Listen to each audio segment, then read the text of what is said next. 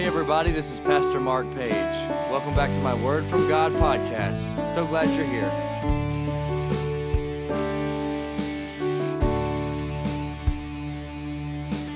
It's time for a word, a word from God.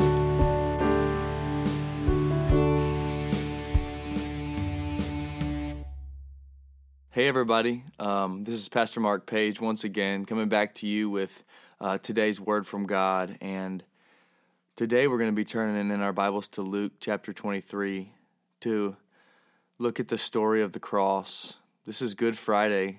This is uh, the next step that Jesus took towards our redemption, towards fulfilling his mission and the kingdom of God coming to earth. And it's here that we see all of our redemption, all of our hope, all of our future, even our sin and our past placed on this man, the Son of God.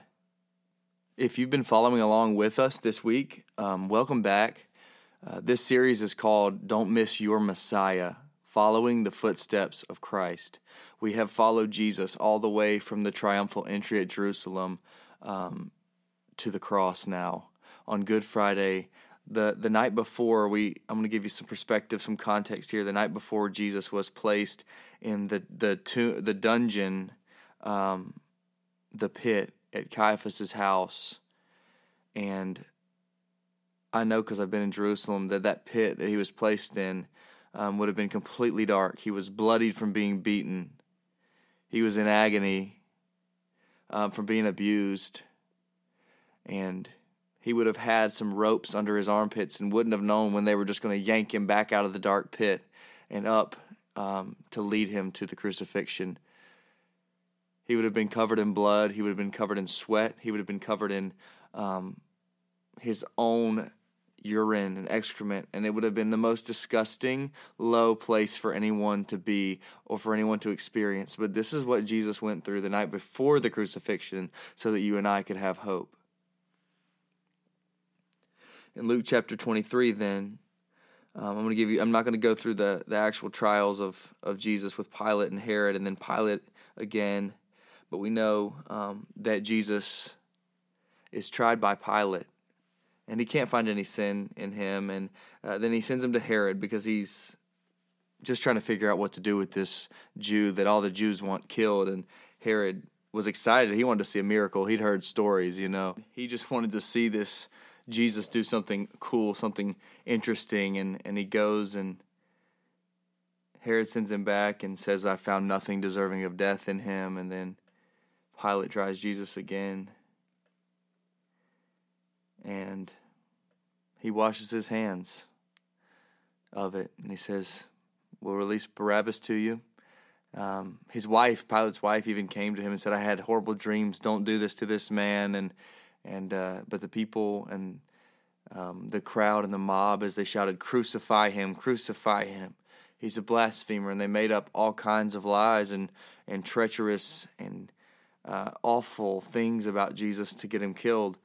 Um, they were they didn't realize it but the whole time they were trying to fight with vigor for their god yahweh they didn't know that they were putting him on a cross. They missed the messiah this message is called, uh, very simply, Finished. Jesus has finished his work, and we're going to see how he does that. And what I want to do today is I just want to look at Luke 23, starting in verse 26. Um, and we're going to talk about what Jesus completed for us, what Jesus finished. Um, we hear it a lot. It is finished. Tetelestai. We um, we revel in that. It is finished, but what exactly was finished? I think it's important to know what exactly Jesus did and how exactly he did it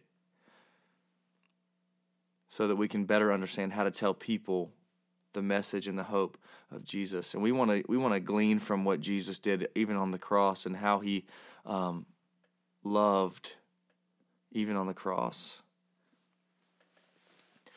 or uh, Luke 23, 26 says this. Now they now, as they led him away, they laid hold of a certain man, Simon a Cyrenian, who was coming from the country, and on him they laid the cross that he might bear it after Jesus.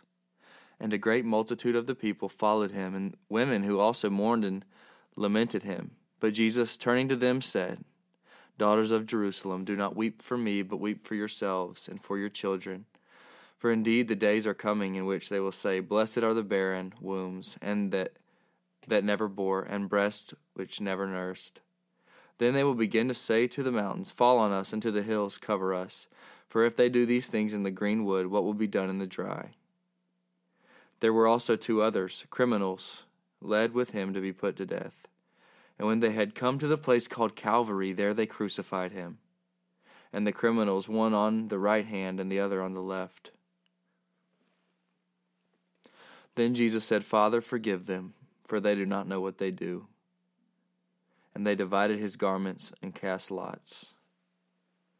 And the people stood looking on, but even the rulers with them, that's the religious leaders, sneered, saying, He saved others, let him save himself if he is the Christ, the chosen of God. The soldiers also mocked him, coming off and offering him sour wine, and saying, If you are the king of the Jews, save yourself. And an, and an inscription was also written over him in letters of Greek, Latin, and Hebrew This is the king of the Jews.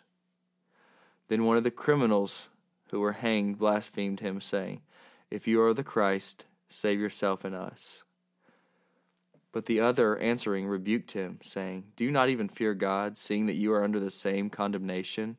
And we indeed justly, for we receive the due reward of our deeds, but this man has done nothing wrong. Then he said to Jesus, Lord, remember me when you come into your kingdom. And Jesus said to him, Assuredly I say to you, today you will also be with me in paradise. Today you will be with me in paradise. Now it was about the sixth hour, and there was darkness over all the earth until the ninth hour. Then the sun was darkened, and the veil of the temple was torn in two. And when Jesus had cried out with a loud voice, he said, Father, into your hands I commit my spirit. Having said this, he breathed his last. So when the centurion saw what had happened, he glorified God, saying, Certainly this was a righteous man. And the whole crowd who came together in that sight to that sight, seeing what had been done, beat their breasts and returned. But all his acquaintances and the women who followed him from Galilee stood at a distance, watching these things. Now behold, there was a man named Joseph, a council member and a good and just man. He had not consented to their decision. Indeed, he was from Arimathea, a city of the Jews, who himself was also waiting for the kingdom of God. This man went to Pilate and asked for the body of Jesus. Then he took it down, wrapped it in linen, and laid it in a tomb that was hewn out of the rock, where no one had ever lain before. That day was the preparation, and the Sabbath drew near. And the women who had come with him from Galilee followed after, and they observed the tomb and how his body was laid. Then they returned and prepared spices and fragrant oils, and they rested on the Sabbath according to the commandment. I just want to pray over you. I want to share um, this message with you, and then I'm going to leave you guys with a song called Only by the Cross. So let's pray. Father, we thank you so much for your great love for us. This love with which you've loved us, that brought us, God, you've brought us into heavenly places to be seated with you and with Christ. God, and today we thank you for the ultimate sacrifice, the ultimate payment for our sin that Jesus bore in himself on the cross. He bore our sin, he took the shame, uh, despising the cross.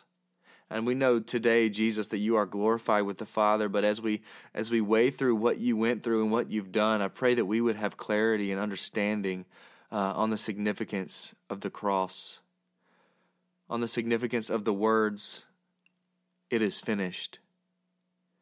Jesus, bring your Holy Spirit now, I pray, to whoever hears this message that if they don't know you, Jesus, that they would be saved and you would redeem them by your blood. And if they do know you, Jesus, that they would be strengthened to walk and to carry their crosses and to follow the footsteps of their Messiah. And Jesus, don't let us miss you today.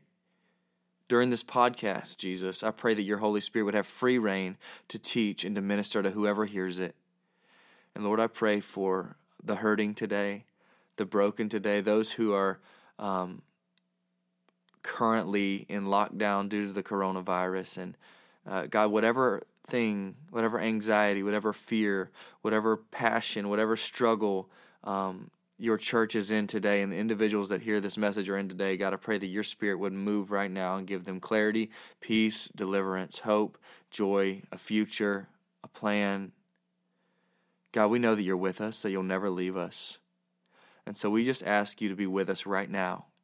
God, as we virtually gather, two or more of us to hear your word, I pray that your word would be taught correctly. I pray you would give me the words to say.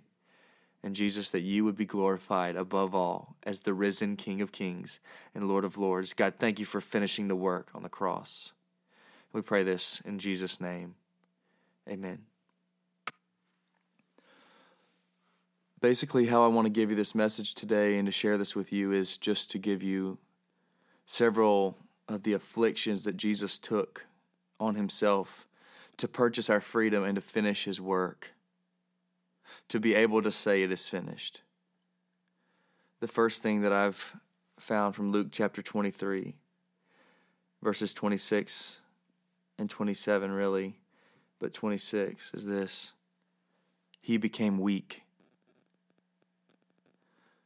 We're not talking about a, another Jewish man that was just born of a regular Jewish family. We're talking about the God of heaven becoming weak. In fact, we're talking about the God of uh, creation, the one who holds it all together, the same one that, that cast demons out, the same one that healed the lame, the same one that uh, healed the sick, the same one that gave sight to the blind, the same one raised the dead to life and told the sea to be still in this moment has been led like a lamb to the slaughter. With a cross on his back, and because of loss of blood, we believe, and the agony that he was in and the weakness that he was feeling, they got Simon, a Cyrenian, to carry his cross. Jesus became weak. If he would have just swept in with all of his glory and all of his power, there would have been no sacrifice made that was able to save our souls. The blood of bulls and goats and rams and animals was not sufficient. In order to purchase our freedom, Jesus became weak. In order to finish his work, the first step that he took out of heaven, even to Bethlehem, when he was born in a, a humble stable, was to become weak. So weak, in fact, that a man another man, one of his creation, had to carry the physical cross up this hill for him. Don't think for a second that your God didn't lower himself to where you are, to meet you where you are. The goal, I believe, that Jesus had in becoming weak, and I know this is true, was to justify us, to, to save us. And so, if we're going to apply this, this thought to our hearts, we know this we can now be strong in him because of his resurrection power.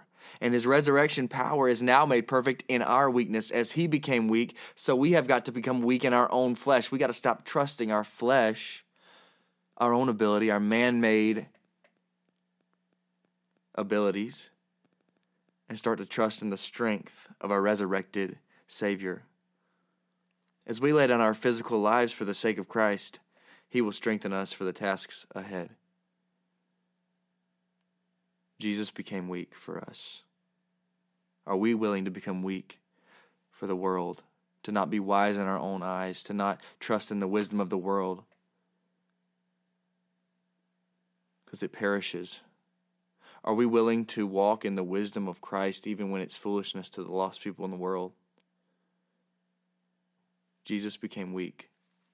I see in the narration given in Luke and also in the other Gospels that Jesus did was he became poor. And what I mean by poor is that Jesus stepped into the lowest social class. And I think that that speaks to who God loves.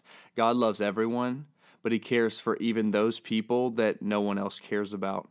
Jesus became poor, he became meek.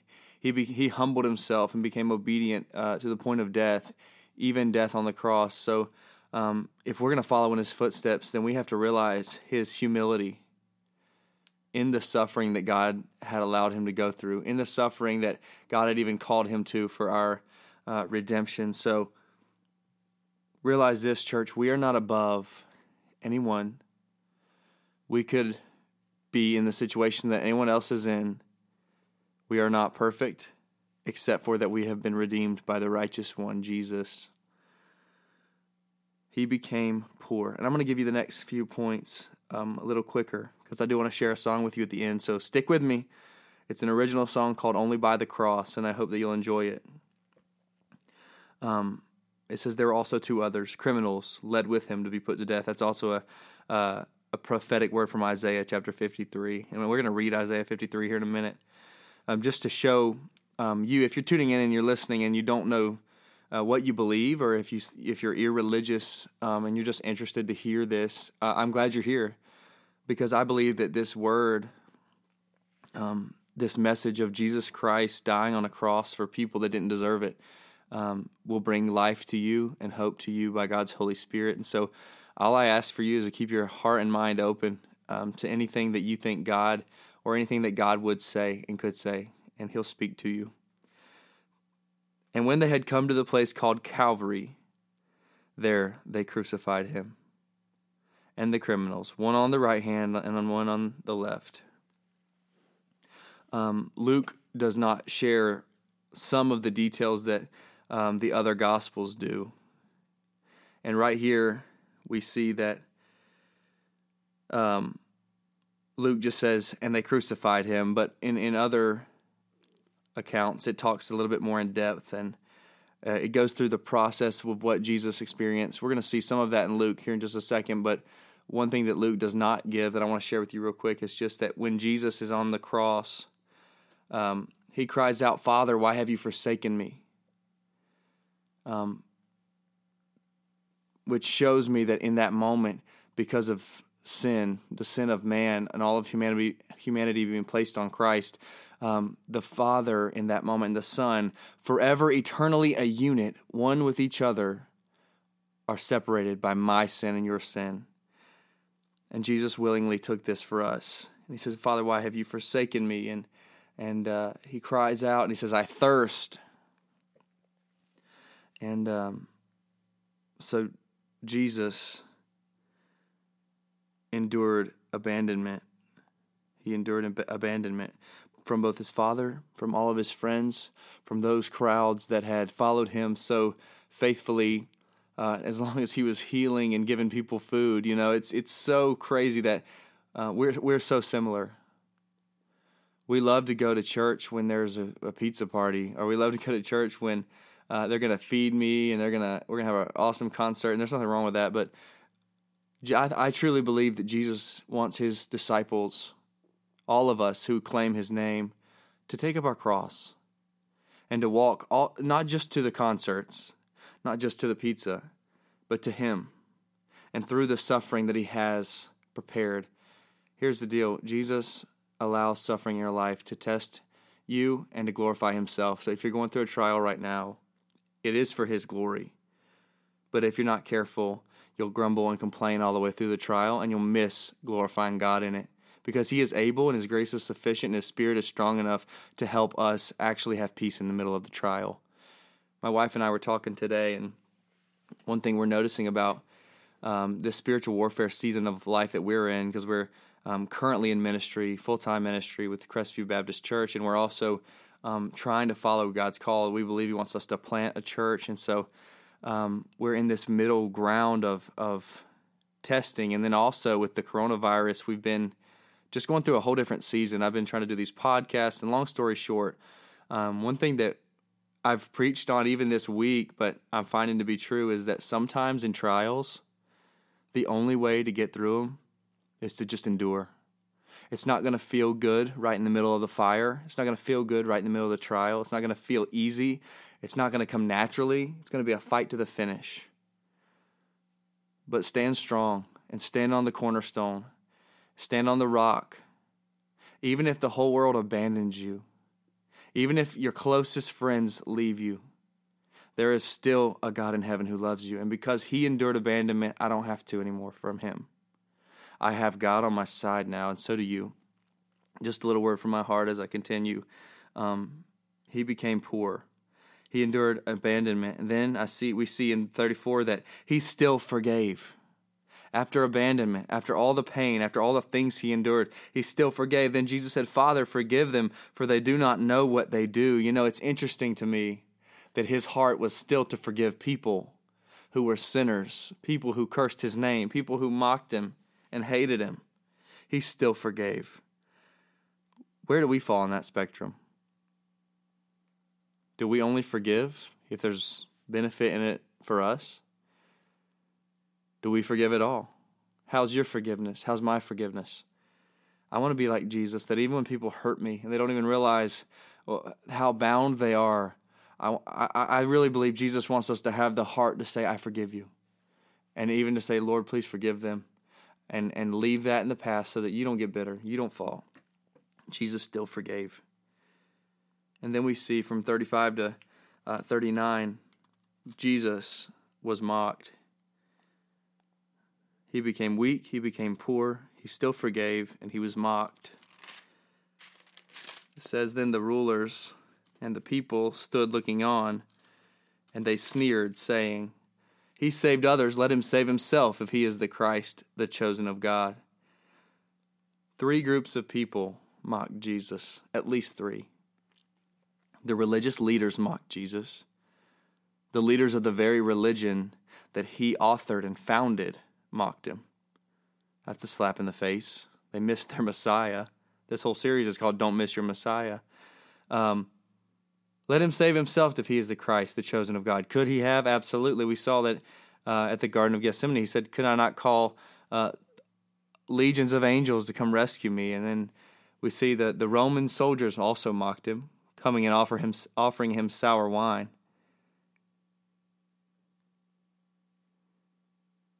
Take a moment to get the perspective of a Roman soldier. It's just another day in the life. You've got to de in order. One thing, one study I, I heard of was that even for like Nazi Germany and and um, soldiers who are forced by their leaders to do things in war that are just absolutely horrible, and even some of the Islamic militant groups and other other types of I don't want to call out people, but radical nations, I should say. The only way that those soldiers, as individuals and as people, can endure the agony of hurting people like this is to dehumanize them in their hearts and in their minds. And at this moment, these people, because of sin and even my sin, I they were dehumanizing Jesus Christ, mocking him, sneering at him. He was brought lower in their minds than even a person. And he was mocked also by the soldiers. They said, If you're the king of kings or you're the king of the Jews, save yourself. And an inscription was written over him in letters of Greek, Latin, and Hebrew This is the king of the Jews. And the inscription, I believe, was just there to make his mockery a little more obvious. Then one of the criminals who were being bla- who were hanged blasphemed him, saying, "If you are the Christ, save yourself and us." Even the man dying by his side blasphemed him, mocked him. That man didn't believe Jesus could save them. He didn't even he didn't he didn't even believe Jesus could do anything. He, he was completely mocking Jesus. And then the other criminal, I love this. He says, rebuked him, saying, Do you not even fear God, seeing that you are under the same condemnation? And we indeed justly, for we receive the reward of our deeds. But this man has done nothing wrong. These men were, uh, we know, zealots, um, probably Jewish zealots that were against Rome. Um, and they would have known who Jesus was. Jesus was mocked. But he wasn't only mocked, he gave grace. Even in the midst of this suffering, in the midst of this agony, in the midst of this pain, Jesus gave grace. What a powerful testimony to who he who he is and who he was and uh, who and how much he loved people. He gave grace, greater grace. I want to just talk for a minute about grace. Grace is favor that you didn't earn. Grace is given as a gift from God. Grace is available to everyone, to you, to me, to someone walking down the street. Grace is available. And Jesus is in this moment making grace available to us as people who are not Jews. And he gives grace to the man by his side. And this is what Jesus says. Or the man says, Lord, remember me when you come into your kingdom. And Jesus said to him, Assuredly I say to you, today you will be with me in paradise. Ephesians 2 8 and 9 says, For by grace are you saved through faith, and that not of yourselves. It is the gift of God, not of works, lest anyone should boast. This grace is given by God through faith. And if you don't know Jesus today, there's so much hope in the fact that Jesus wants to save you from your sin, from your past, from who you once were, and He wants to make you new by grace through faith. And He wants to pour His Spirit, His Holy Spirit out, and He wants to fill you and change your life. He did that by shedding His own blood, but so many people miss it. It's not just a religion, this is God lowering himself to be on our playing field, to meet us where we are. Just like the woman at the well, we see that Jesus walks into Samaria, a place where Jewish rabbis never went, and he talks to a woman, which Jewish rabbis never did, to break all the social customs that man had put in place to stop people from being a part of God's family.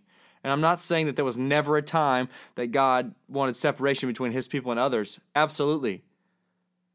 He wants us to be set apart and holy, but Jesus, and you can see the heart of God through Jesus as he reaches people that even the people of God thought were untouchables. That's love. He says, Assuredly I say to you, today you will be with me in paradise. And he had the, the ability and the strength and the power and the authority to grant that man salvation because of who he was, because he was God and he was paying for his sin, and even in that moment. He still forgave, he was mocked, he gave grace. Last thing I'll say about grace is that Jesus gave grace even in the middle of a trial. The danger for us, I think, is that when I go through uh, this big trial word, for me, my, my wife um, gave me a really good definition of trial today. So, what do you think? What, what would you call an, a trial? And she basically said, um, she's been studying and teaching, super anointed woman um, that God is using in his kingdom, but she said that a trial is resistance that tries to resist or to stop you from fulfilling your life purpose in Christ. And I would add to that and say that trials require faith. Trial, trials uh, re- require ho- hope, endurance, peace, strength, and most of all, I would say a trial uh, requires total trust in your God to get you through it. And I say all of that to say this. Just because you're in a trial that wants to clo- to resist you and resist the gospel, that's not a reason to stop showing the grace of God to those around you and to stop giving people the hope of Jesus and to stop being obedient to the Great Commission. We're still commissioned. In fact, we're commissioned uh, to go through trials as we minister and as we walk in, in this uh, this grace that Jesus has bought for us at the cross. But Jesus gave grace in the middle of the trial. My prayer today is that you and I will do the same. And now I want to talk about a few of the things that Jesus accomplished for us by his death on the cross. But first, I want to say this. Now it was about the sixth hour, verse 44. And there was darkness over all the earth until the ninth hour. Then the sun was darkened, and the veil of the temple was torn in two. And when Jesus had cried out with a loud voice, he said, Father, into your hands I commit my spirit. Having said this, he breathed his last. The next thing that Jesus did for us was he died. He literally went all the way to death. And in this death, there are so many, there's so much good, uh, powerful hope surrounding the death of Christ. And also, as we'll see in a few days, on Easter morning, the resurrection. Here's what I would say about Jesus' death. At the cross, when Jesus died, the wrath of God was satisfied for sinners. The wrath of God was put on Christ, was poured on Christ, who was becoming sin for us. He who knew no sin became sin for us, that we might become the righteousness of God in him. Sin was paid for by Jesus. Here's the deal. Everyone has sin. People, I, I, hear a lot of people say, well, I'm a good person. I think God will blah, blah, blah, this or that, the other thing. Here's, a, here's the thing. I don't think you're dumb. I just think that you're wrong. Because the hope of the gospel is this Jesus saving sinners. Have you ever lied? Have you ever stolen? Have you ever cheated? Have you ever cursed? Have you ever taken God's name in vain? Yes, yes, yes, yes, yes, yes. And the point is this we're all condemned under this sin because of Adam but by Jesus Christ we have been uh, the sin that I that was mine that that I still commit sometimes and fall and struggle with was paid for and paid in full. And now I know that I've been justified freely by grace through faith. Justified means declared not guilty. Now I'm no longer guilty of the sin that I was guilty of because Jesus has paid for it and I believe in him and on him for salvation. He paid for sin. He took God's wrath. You see, God is holy. And one thing that I think the church and the world uh, that people are kind of missing a lot of this these days is the holiness of God. It is so great to look at the love of God and, and the hope of Jesus Christ and the fact that um, God is love. And I absolutely agree with this, this statement. Uh, no no greater love is this than one laid down his life for his friends. And Jesus, as we just see, uh, as we just saw, breathed his last and laid down his life for you and for me and for his disciples and for his friends. But he wouldn't have had to do it if there wasn't a holy God that had to punish sin.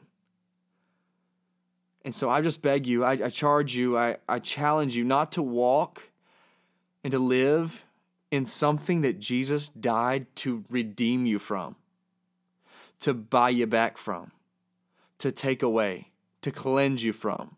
And as a Christian, don't walk in the condemnation of your past. Don't walk in the, the bitterness of your past. Don't walk in the sin of your past. Don't live and abide in the old version of you anymore. Throw it off. Behold, all things have become new. You're a new creation. Walk in newness of life. I have been crucified with Christ. It is no longer I who live, but Christ who lives in me. In the life that I now live, I live by faith in the Son of God, in Jesus Christ, who loved me and gave himself for me. He paid for sin. How can we who died to sin live any longer in it? And I'll say this there's none righteous, no, not one. Only God is holy. Only God can forgive sin. Jesus paid for sin, and He forgives it. He forgives it. He took God's wrath. That word we see in Romans, propitiation in Romans 3 um, 24. I'm going to turn there real quick just to read this couple verses for you. Um, I can hear my, my uh, professor from North Greenville saying, Propitiation. It always deals with the alleviation of God's wrath. That's exactly right, though the word propitiation means to lift the wrath of God, and it says this in Romans 3, um, verses 21 to 24, or 25, excuse me. But now the righteousness of God, apart from the law, is revealed, being witnessed by the law and the prophets. Faith in Jesus Christ to all, to all and on all who believe, for there is no difference. For all have sinned and fall short of the glory of God, being justified freely by his grace through the redemption that is in Christ Jesus, whom God set forth as a propitiation by his own blood through faith to demonstrate his righteousness, because in his forbearance God had passed over the sins that were previously committed.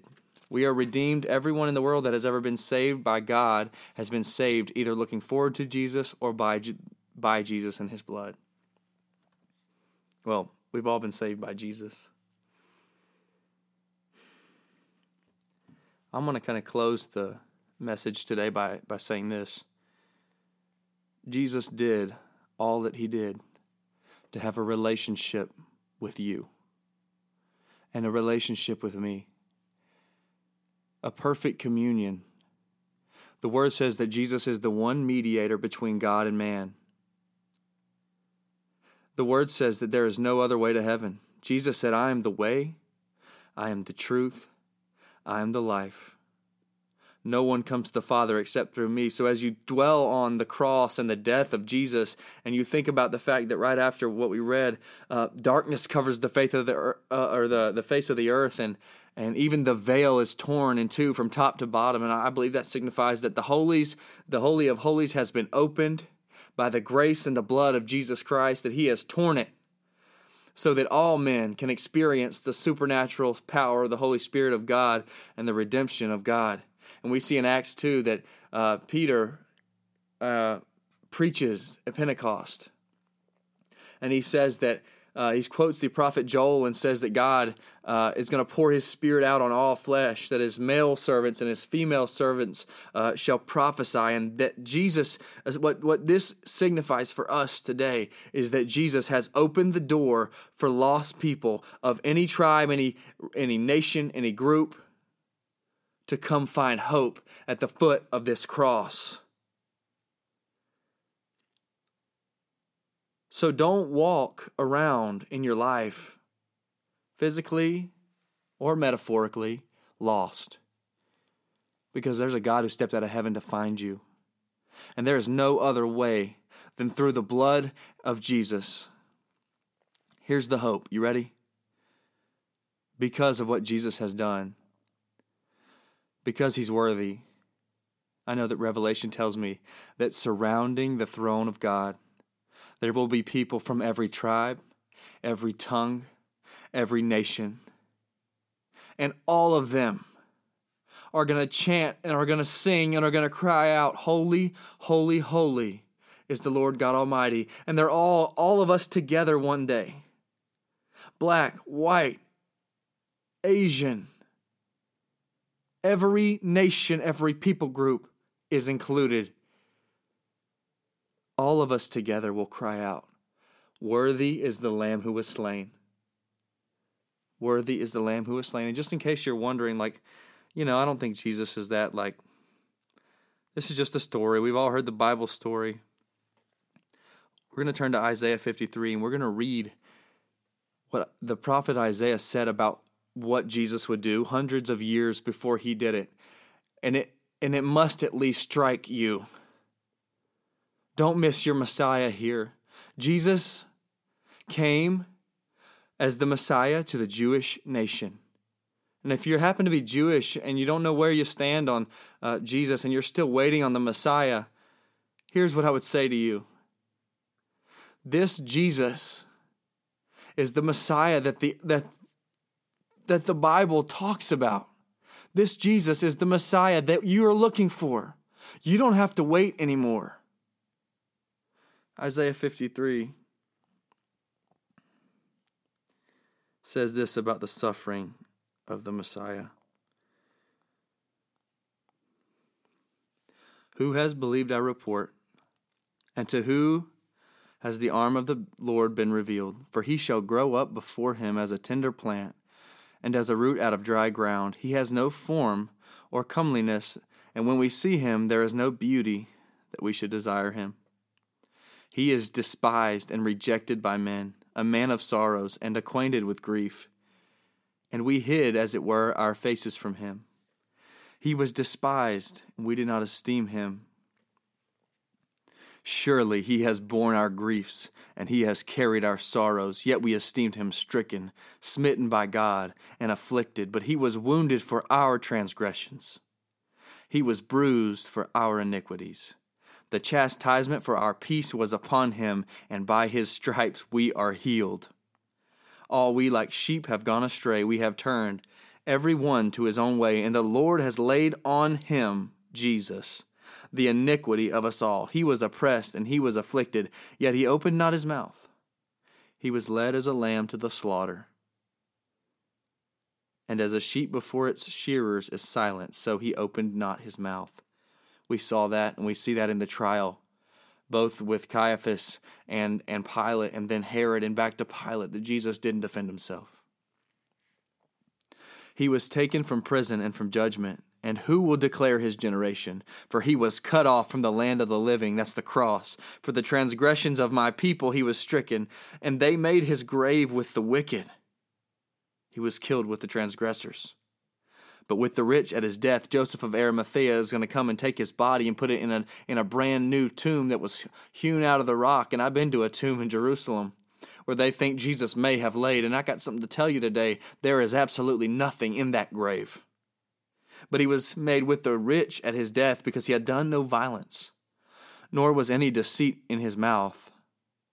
Yet it pleased the Lord to bruise him. He has put him to grief. When you make his soul an offering for sin, Jesus died for your sins and for the sins of the people that you got to go reach.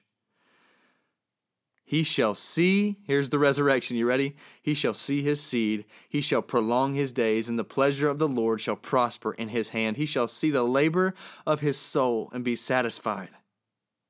By his knowledge, my righteous servant shall justify many, for he shall bear their iniquities. Therefore, I will divide him a portion with the great, and he shall divide the spoil with the strong, because he poured out his soul unto death, and he was numbered with the transgressors, and he bore the sin of many and made intercession for the transgressors. I'm a transgressor. That means I'm a sinner. I'm someone who has missed the mark. I'm someone who has not been perfect. And I know today that for me in my life, there's no hope for me outside of Jesus Christ. The last thing I want to share with you this message is called Finished. And we've talked about some of the things that Jesus completed for us, but I want to go to John chapter 19, verse 30, where he says, So when Jesus had received the sour wine, he said, It is finished. And bowing his head, he gave up his spirit. We know from Luke that he said, Father, into your hands I commit my spirit. And so I just want to do a super quick review of what Jesus finishing his work means for you. Jesus became weak so that we can now be strong in him. He became poor so that we could be rich, not on earth, but spiritually rich and alive and renewed and restored. He became poor. He lowered himself. And now he is exalted.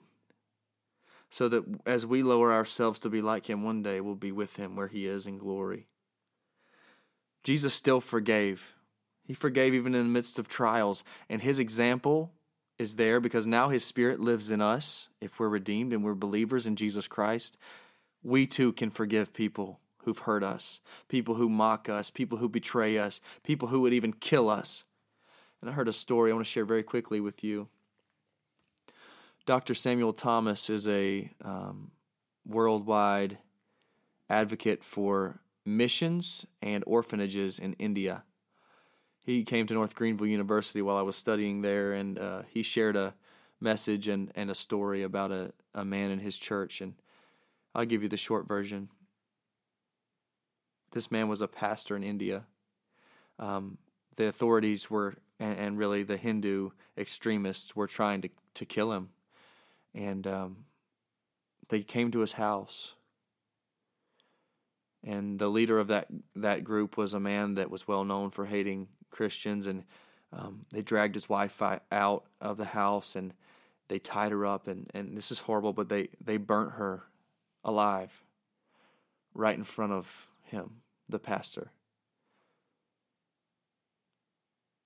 And this man, whose wife was burnt in front of him, went to the man who burned her to his house and shared the gospel with him.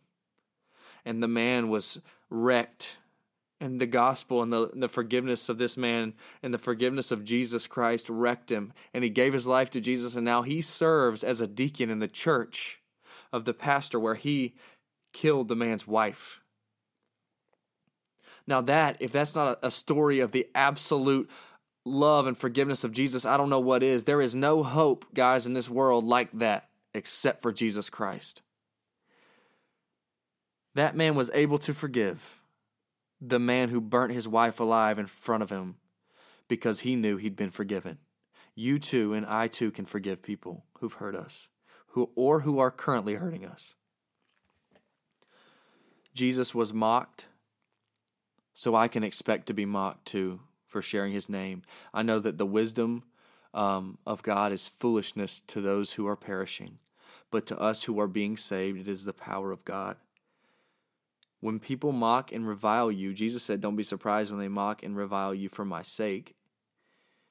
Keep preaching, keep sharing, because on the other side of the mockery, you're going to find that somebody heard the message and was changed. And even if you don't hear about it until heaven, the truth of the matter is this somebody is, is looking for hope.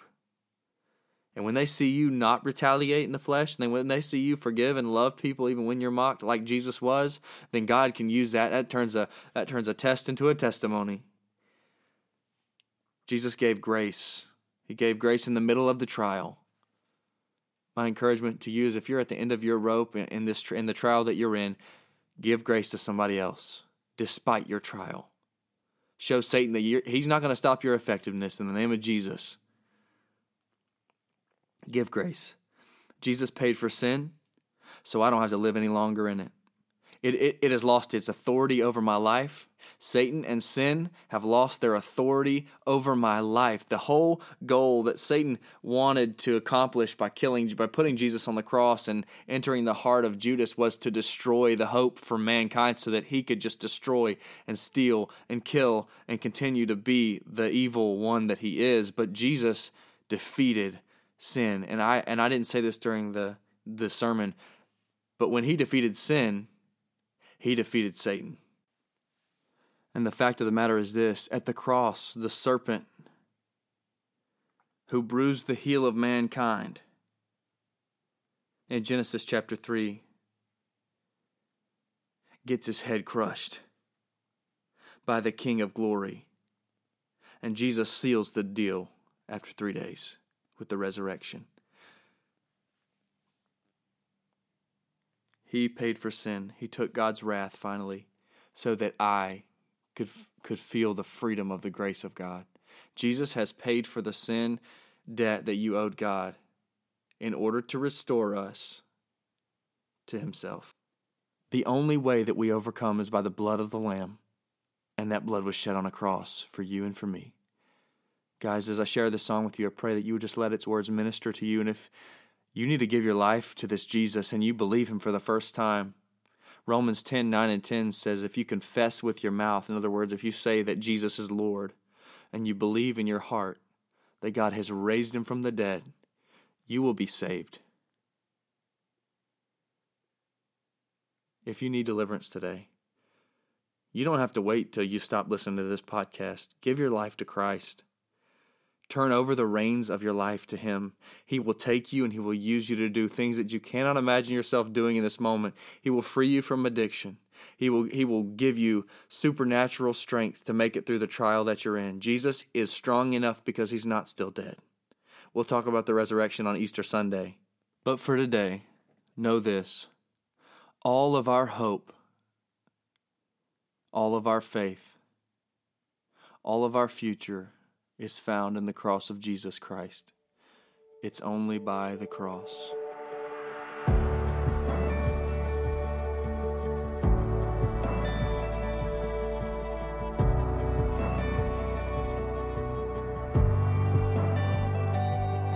I was searching for an answer, looking for a sign, finding only dead end roads time after time. I was stumbling in the darkness, searching for a light, when mercy came and found me in the night. It's only by the cross, it's always